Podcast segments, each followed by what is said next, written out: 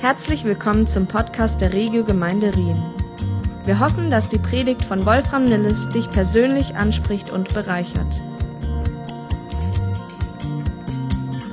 Wir machen Fortsetzung mit unserer Serie Upside Down, in der es um Aussagen in der Bibel, um Prinzipien in der Bibel geht, die im ersten Augenblick irritieren, die so irgendwie auf dem Kopf stehen, die widersprüchlich und paradox klingen, aber es gleichzeitig doch nicht sind. Und jemand hat so ausgedrückt, das sind Wahrheiten, Paradoxien sind Wahrheiten, die auf dem Kopf stehen, um Aufmerksamkeit zu erregen. Ein kleines Beispiel hatte ich gestern Abend. Äh, wir waren zum Geburtstag eingeladen und beim Nachtisch gab es, wird ja immer so schön ausgedrückt, was das so, wie, was da für tolle Sachen dabei sind. Und dann gab es bei dem einen Nachtisch gab es Himbeersenf. Himbeersenf hat gleich meine Aufmerksamkeit irgendwie gehabt, weil so Nutella mit Senf oder Himbeer mit Senf kann ich mir so nicht wirklich vorstellen. Hat aber doch wirklich gut geschmeckt. Und äh, das ist nur ein kleines Beispiel, aber wir werden heute zu einem äh, sehr tiefergreifenden und sehr auch äh, herausfordernden und extremen Paradox kommen.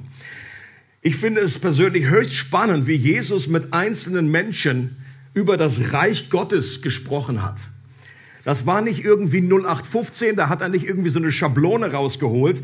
Nikodemus zum Beispiel, mit ihm spricht er und redet von dem Reich Gottes in der Hinsicht und sagt, du musst von neuem geboren werden. Also dieser Begriff der Wiedergeburt, der Neugeburt, und wir tendieren dazu, aus diesen Begriffen irgendwie eine Formel zu machen. Wir evangelisieren und benutzen und sagen dazu, du musst von neuem geboren werden. Aber interessant ist, dass Jesus diese Begrifflichkeiten später bei keinem anderen Gespräch mehr verwendet hat. Oder mit dem reichen Jüngling, äh, Lukas 18 spricht Jesus, verkauf alles, was du hast, verteilt es los an die Armen und du wirst einen Schatz im Himmel haben und dann komm und folge mir nach. Das benutzen wir nicht so gerne, so irgendwie im direkten Gespräch, so nach dem Motto, du, ich habe folgenden Eindruck bei dir. Oder mit der Frau am Brunnen redet er über lebendiges Wasser, das er ihr anbietet. Und dann spricht er aber auch etwas an, äh, ihre Lebenssituation. Menschen sind einfach zu unterschiedlich, als dass eine Formel auf alle Lebenssituationen zutrifft. Amen. Und deswegen ist es so entscheidend, dass wir mit dem Geist Gottes unterwegs sind, dass wir sensibel sind auf ihn. Was, wie sollen wir das jetzt formulieren? Aber was uns alle verbindet, ist, dass wir alle unter der Herrschaft eines alternativen Reiches leben und Jesus war genial darin zu erkennen, wie der jeweilige Herrschaftsbereich im Leben des Menschen aussah. Und ihm dann zu helfen, sie zu motivieren, da äh, rauszukommen und äh, Jesus nachzufolgen. Auch wenn Jesus immer wieder andere Worte und Ansätze gebrauchte, so konfrontierte er jeden Einzelnen damit sein eigenes kleines Königreich zu verlassen und in das Reich Gottes überzulaufen. Darum geht es. Bei der Nachfolge geht es um nichts Geringeres als einen Herrschaftswechsel. Es geht nicht nur darum, Jesus irgendwie an Bord zu haben oder Jesus, komm doch, fahr bei mir im Auto mit, das kannst du dich irgendwie hinten hinsetzen, sondern er soll das Steuer unseres Lebens übernehmen. Ein Herrschaftswechsel. Wir, die weiße Flagge wird geweht und wir sagen, ich ergebe mich, ich möchte nicht mehr in meinem eigenen Reich leben. Ich möchte in dein Reich kommen. Folge mir nach, vertraue mir, sagt Jesus, dass ich es wirklich gut mit dir meine. Und das Leben in meinem Reich unter meiner liebevollen Herrschaft ist das Beste, das dir passieren kann. Es ist Good News. Und dazu bist du geschaffen worden. Wenn Jesus ein, äh, äh, Menschen einlädt und sie auffordert, dann sagt er damals, kehrt um und glaubt. Umkehr und Glaube, diese beiden Begriffe, die bringen diese Aufforderung gut auf den Punkt. Umkehr ist die Bereitschaft, unser bisheriges, bisheriges Reich zu verlassen. Und der Glaube bedeutet, sich der Herrschaft Jesu freiwillig zu unterstellen und ihm zu folgen. Und das lassen wir uns in erster Linie schenken. Das können wir uns nur schenken lassen. Das können wir uns nicht erarbeiten. Das können wir uns nicht erkaufen. Und Jesus hatte damals die geniale Art und Weise, dass das so, dass er etwas vorgelebt hat und den Menschen eine Vision vermittelt hat, die so anziehend war, dass sie gesagt haben, das will ich auch. Da will ich hin.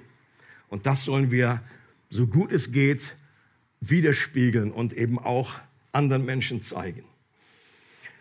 Und das war nicht nur, das ist nicht nur eine einmalige Entscheidung, das ist nicht nur ein Event, sondern hier geht es eben auch einen Weg. Die ersten Christen hießen der Weg. Es geht um eine, um einen Prozess. das muss sich immer wiederholen. Martin Luther hat gesagt, das war eines der ersten Thesen, die er damals äh, in Wittenberg an die Kirche gekloppt hat und gesagt, das Leben eines Christen ist eine ständige Umkehr. Es ist nicht nur einmalige, punktuelle Sache, sondern wir müssen immer wieder unser Herz justieren, immer wieder ausrichten und Jesus nachfolgen. Es ist nicht nur eine oberflächliche Behandlung, sondern eine Wurzelbehandlung, die Jesus vorschlägt. Und das bestätigt auch diese folgende Aussage. Das ist der zentrale Abschnitt, den wir heute anschauen. Matthäus 16 sagt Jesus, wenn jemand mein Jünger sein will, das ist mal die grundsätzliche Voraussetzung, dass du das willst. Wenn jemand mein Jünger, das heißt mein Nachfolger, jemand, der von mir lernt, das war damals der Rabbi, er hat seine Schüler gehabt, die Jesus nachfolgen, die das auch erleben möchten, was dieser Rabbi dort vorlebt. Der, der muss sich selbst verleugnen, sein Kreuz auf sich nehmen und mir nachfolgen. Denn wer sein Leben retten will, der wird es verlieren. Wer aber sein Leben um meinetwillen verliert, wird es finden. Ich muss ehrlich sagen, das ist so eine krasse Aussage. Ich glaube, das ist die krasseste Upside-Down-Aussage, die ich mir nur vorstellen kann, die da lautet, wer sein Leben verliert, nur wer sein Leben verliert, wird es wirklich finden. Das klingt ein erstes Mal irgendwie, äh, wo sind wir hier gelandet? Und ich bin ehrlich gesagt noch nicht irgendwie an diesem Punkt, wo ich das in allen Dimensionen, glaube ich, verstanden habe, worum es hier wirklich geht.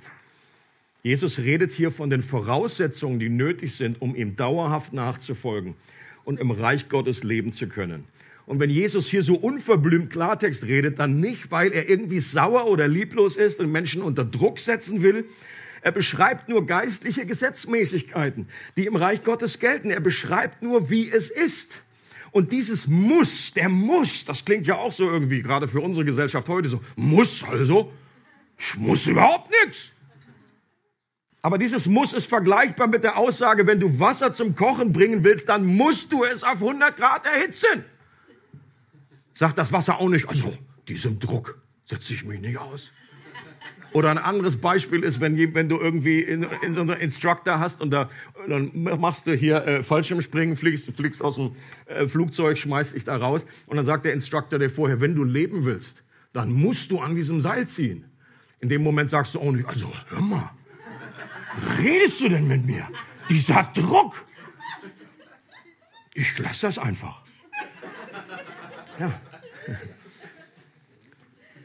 Wie beschreibt Jesus die Voraussetzungen zur Nachfolge? Sich selbst verleugnen, sein Kreuz auf sich nehmen, sein eigenes Leben verlieren. Das sind alles solche Knallerbegriffe, gerade in der damaligen Welt, als Menschen genau wussten, was das bedeutet. Das Wort Kreuz, das hat etwas ausgelöst damals. Und alle Aussagen, die auf den ersten Blick nicht gerade Begeisterung auslösen, nicht so zwingend nach froher Botschaft klingen, aber tatsächlich sind sie genau das. Sie sind gute Botschaft. Und ich glaube, das, was wir letzten Sonntag so gut gehört haben äh, von Manuel, wie er andere Bilder gebraucht hat, die klangen ja etwas positiver. Da, klang, äh, da war das verlorene Schaf, was, was der Hirte zurückholt. Da war die verlorene Münze, die wurde wiedergefunden. Das ist der verlorene Sohn, der wiedergefunden wird.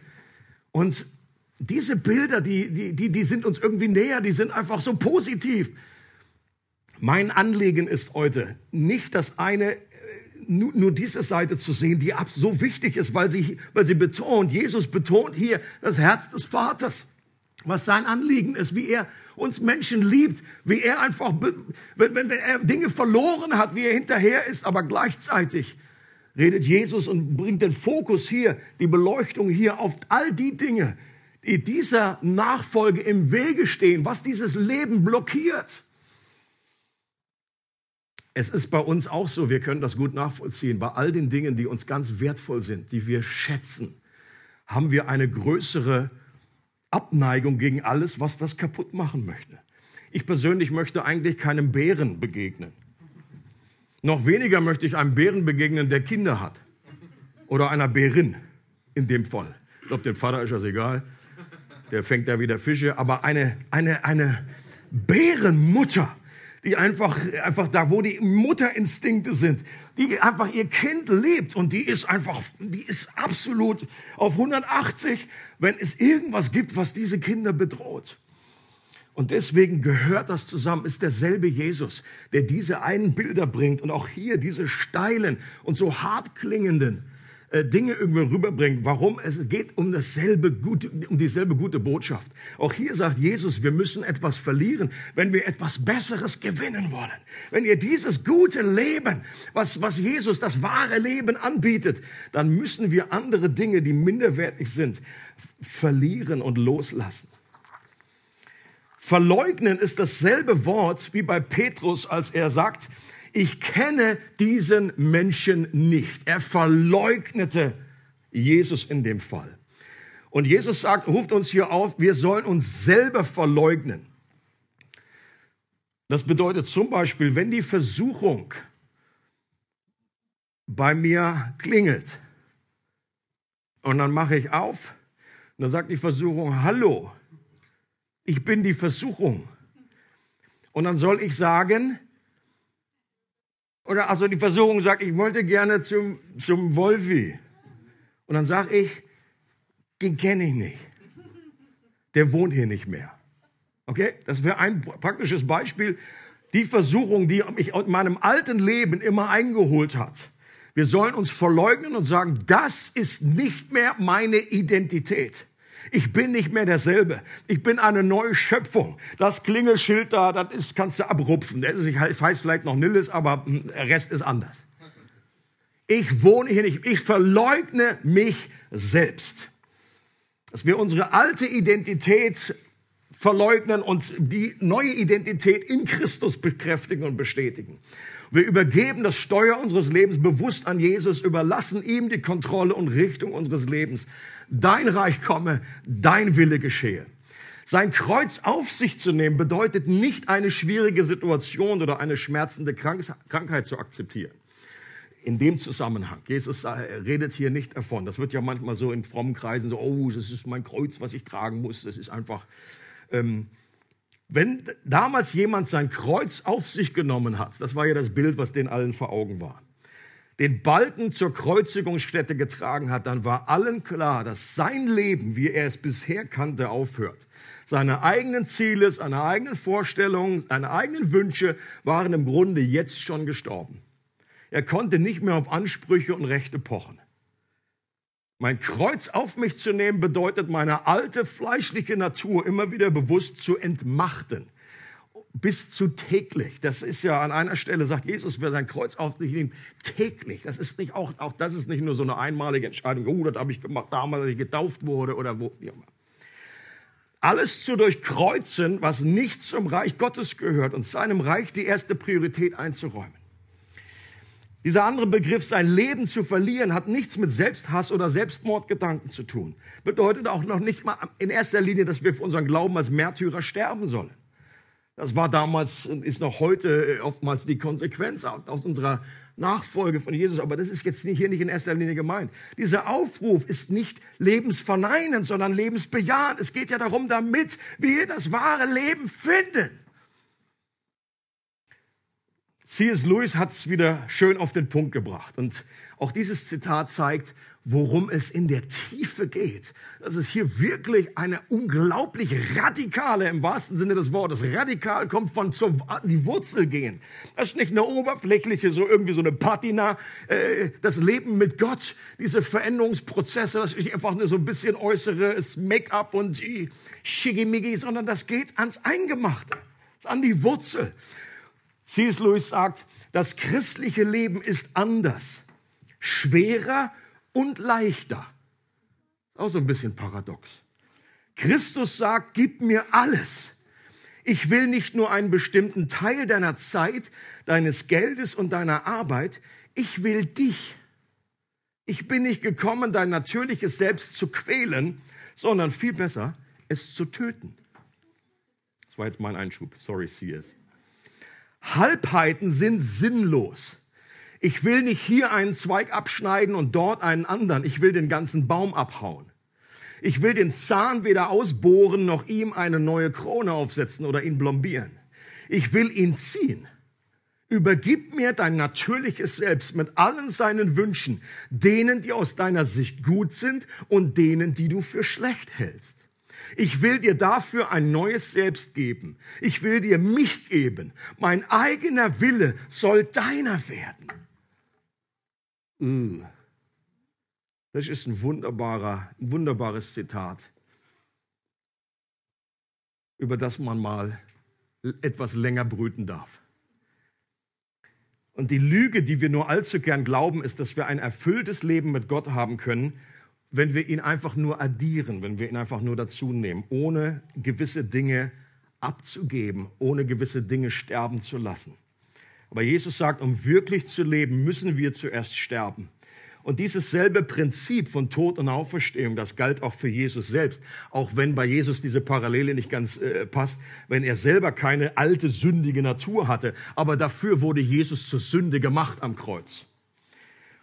Und Jesus sagt an einer Stelle in Johannes 12, ich bin dazu auf die Erde gekommen, um zu sterben, um begraben, vergraben zu werden wie ein Weizenkorn. Und er benutzt äh, bewusst dieses Bild, was damals einfach so bekannt war, was uns heute auch noch etwas sagt. Ein Weizenkorn, da ist etwas drin enthalten, eine Lebenskraft, aber die kommt nur zur Entfaltung, indem man sie verbuddelt, indem man sie begräbt und indem dieses, dieses einerseits ein Verwesungsprozess stattfindet, etwas stirbt, damit das Leben, das da drin ist, freigesetzt wird.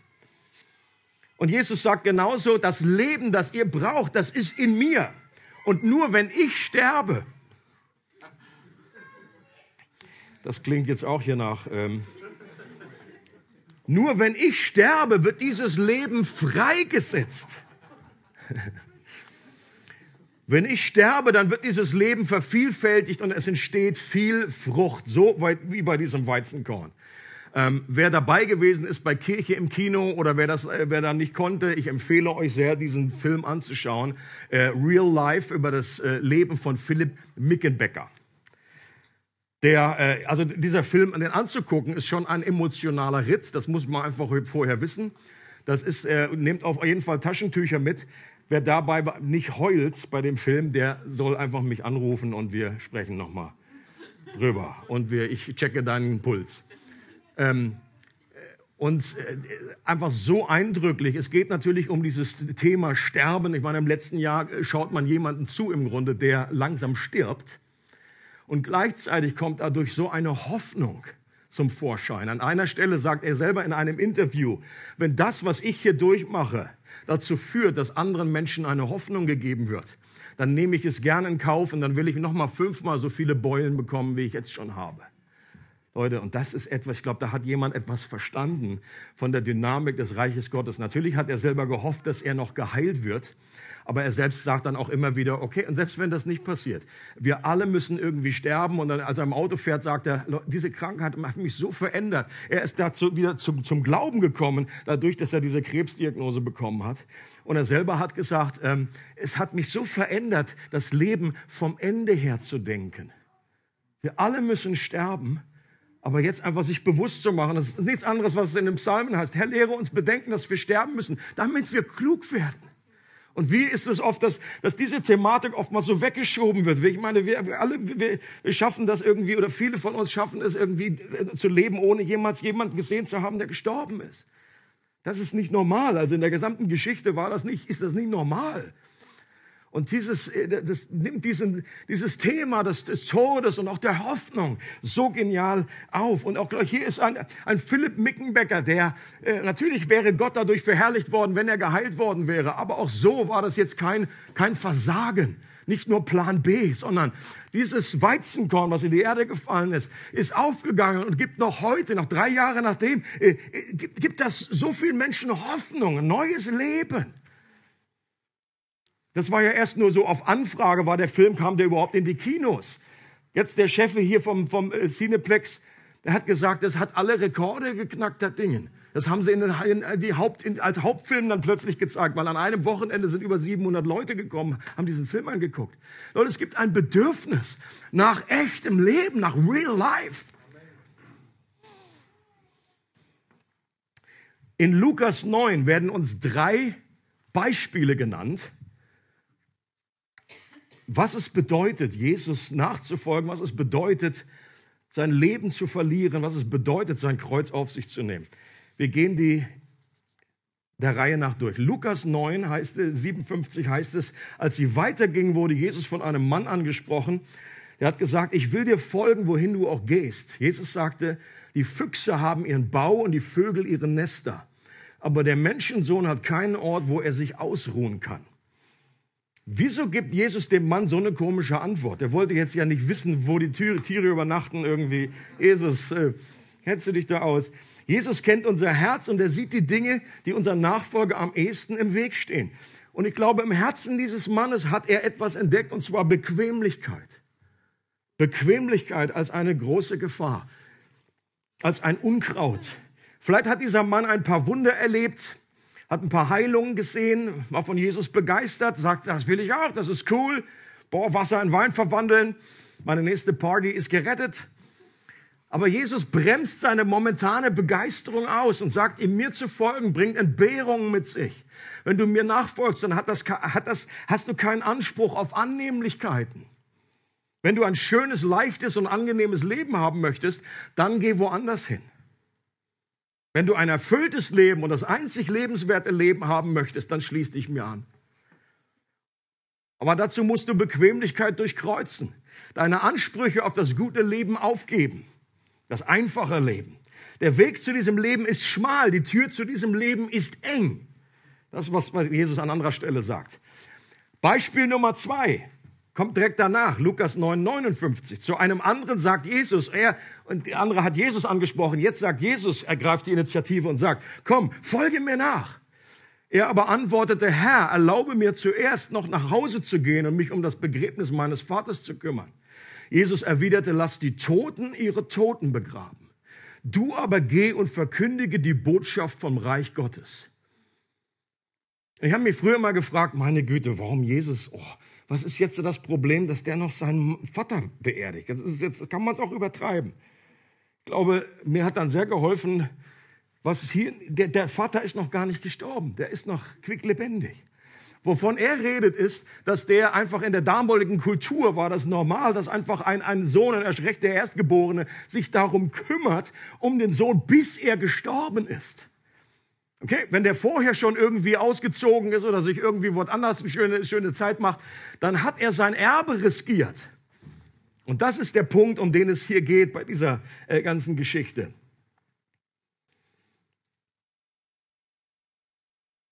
Es geht um Prioritäten und auch hier stehen wir dieses kleine Wort zuerst, erlaube mir. Dieses kleine unscheinbare Wort zuerst offenbart das Problem. Immer dann, wenn wir es sagen oder mit unserem Leben zum Ausdruck bringen, ich will dir ja folgen, aber lass mich noch zuerst, dann müssten wir all das durchkreuzen, was danach kommt. Weil es unserer Nachfolge im Weg steht.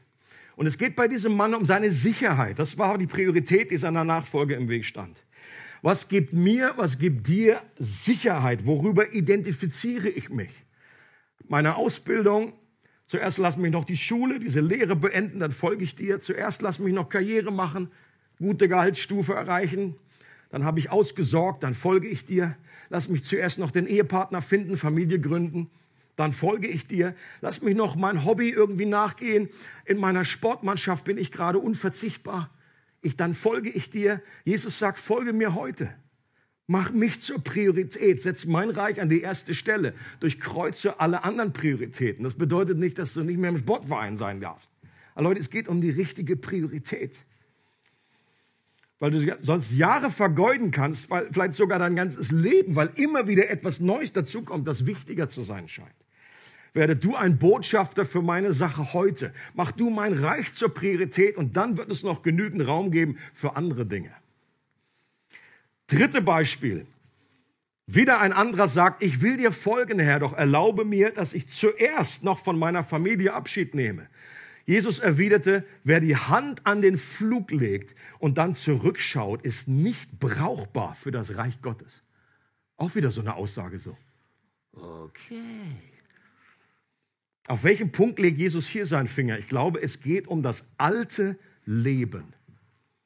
Gewohnheiten, die wir irgendwie nicht aufgeben wollen. Erlaube mir zuerst noch, da ist es wieder das gleiche böse Wort, das eine falsche Priorität offenbart. Dieser Mann wollte erst noch mal einige Zeit sein gewohntes Leben auskosten. Ein paar Abschiedspartys feiern, sich seine Optionen offen halten. Jesus erkannte, dass der Mann ein geteiltes Herz hat. Sich nicht ganz auf das neue Leben der Nachfolger einlassen wollte, sondern sich immer noch ein Hintertürchen offen hielt. Wenn das hier nicht klappt mit diesem Jesus, gehe ich wieder zurück äh, in mein altes Leben. Vergleichbar mit den Israeliten in der Wüste, die sich immer wieder zurücksehnten, die zurückschielten auf das, was sie vorher hatten und ganz vergessen hatten, dass sie in Sklaverei waren. Aber Knoblauch war viel besser. Mmh, lecker, lecker, lecker, lecker, Himbeersenf.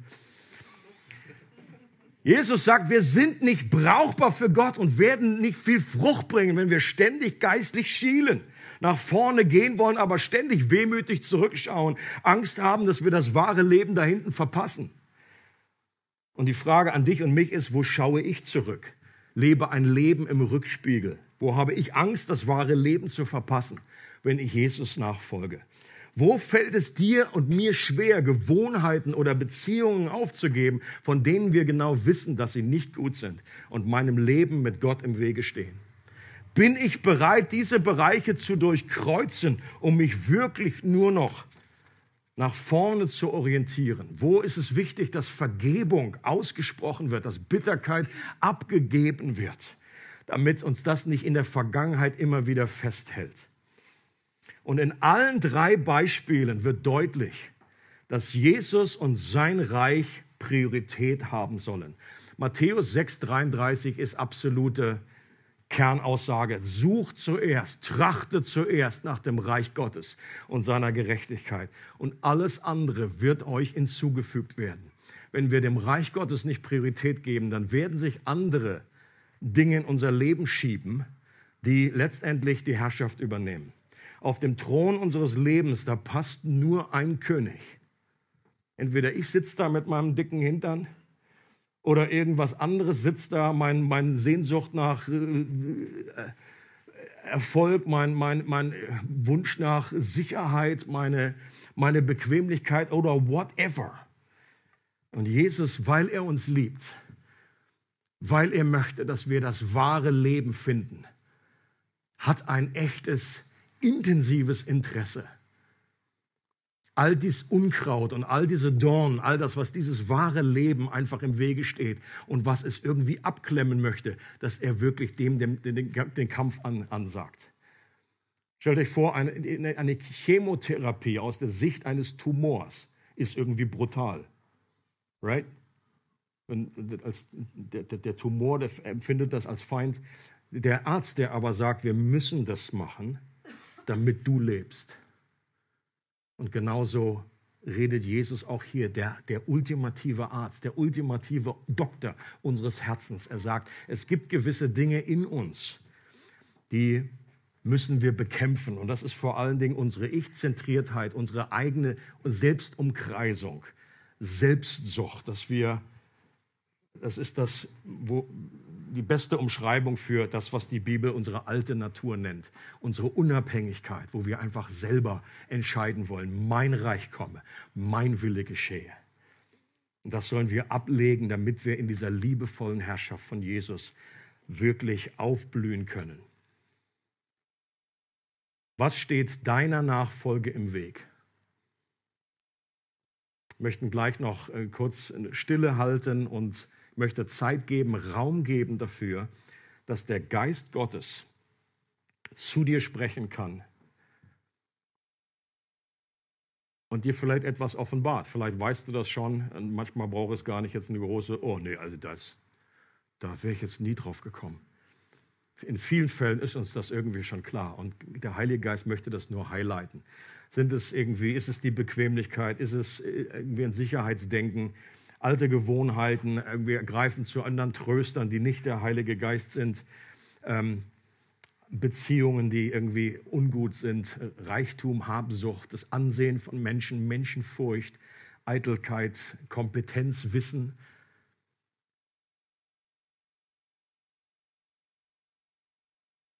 Es gibt ein schönes Gebet, dank Frühgebet wurde ich daran erinnert von äh, einem berühmten Schweizer. Das ist der Bruder Klaus. Oder auch mit anderem Namen Nikolaus von der Flü. Es war ein Schweizer im, äh, glaube 15. Jahrhundert. Ähm, ein Einsiedler, Asket, Mystiker, Bergbauer, Politiker, Richter und Soldat. Hatte mehrere Hüte auf. Und er hat ein Gebet überliefert. Und ich glaube, das ist gut an dieser Stelle und vielleicht auch nimmst du es als einen Impuls, das für dich zu beten, auch weiterhin. Manchmal ist es gut, wenn man so Gebete hat für sich. Und ich möchte es euch kurz vorstellen, dieses Gebet. Da heißt es, mein Herr und mein Gott, nimm alles von mir, was mich hindert zu dir mein Herr und mein Gott, gib alles mir, was mich führet zu dir. Mein Herr und mein Gott, nimm mich mir und gib mich ganz zu eigen dir. Das ist nicht schön ausgedrückt und fasst das super zusammen, was Jesus hier auf dem Herzen hat für unser Leben, die Good News dass er uns einlädt, dass er uns sein Herz offenbart und sagt, wie kostbar wir sind, wie sehr das Herz des Vaters darüber betrübt ist, dass Menschen verloren sind, die noch nicht bei ihm sind. Und dass diese Einladung gilt, kommt zu mir alle, die ihr mühselig und beladen seid. Und gleichzeitig, wenn wir aber konstant mit Jesus gehen wollen, wenn wir ihm folgen wollen, wenn wir in sein Ebenbild umgestaltet werden wollen, dass das kein Selbstläufer ist und nach dem Motto, boah, du machst alles, sondern dass Jesus auch uns auffordert und sagt, es gibt auch gewisse Dinge, die ihr dazu beitragen könnt. Nicht, dass wir uns irgendwie was verdienen können, sagst, sagst noch mal, das Reich Gottes irgendwie erkaufen können, geistliche Klimmzüge, aber es gibt etwas, wo wir diesem Leben Raum geben können, wo wir diesen Boden vorbereiten können, wo wir Dornen und Disteln beseitigen können und wo wir all diesen Dingen, die im Wege stehen, den Kampf ansagen. Dass wir uns verleugnen, dass wir diese Dinge durchkreuzen, das Kreuz auf uns nehmen und sagen, Herr, dein Reich komme, dein Wille geschehe. Und dass wir diese Dinge verlieren und loslassen, damit wir etwas Besseres erhalten, das wahre Leben finden. Ich möchte dich herzlich einladen, dass du einfach jetzt Zeit nimmst, dass du dieses Gebet vielleicht für dich betest. Eine gute Übung wäre es auch zu Hause mal wirklich einen Stift zu nehmen und einen Zettel zu nehmen und zu sagen, okay, ich schreibe das jetzt hier auf, den Eindruck, den ich bekomme. Wenn Gott etwas zu mir spricht und mich auch einlädt und sagt, folge mir nach, was steht mir im Wege, das aufzuschreiben und dann das wirklich bewusst durchzukreuzen und dann auch vielleicht den Zettel zu zerreißen und zu sagen, das will ich jetzt verlieren und das schmeiße ich weg. Als eine kleine prophetic Akt, als eine Hilfe. Heiliger Geist, wir beten, dass du jetzt wirkst unter uns, dass du, bist der Finger Gottes, dass du auch Dinge berührst in uns, dass du uns Dinge offenbarst, dass du uns deine Liebe zeigst und dass du auch gleichzeitig zeigst, wo noch Dinge sind, einfach die vielleicht unserer Nachfolge und diesem vollkommenen Leben im Wege stehen. Und dass wir aus deiner Kraft heraus Dinge ablegen können, die durchkreuzen können und sie loslassen können, verlieren können. Wo noch Unvergebenheit ist, wo wir uns Sorgen machen, all diese Dinge, wo wir ablegen können.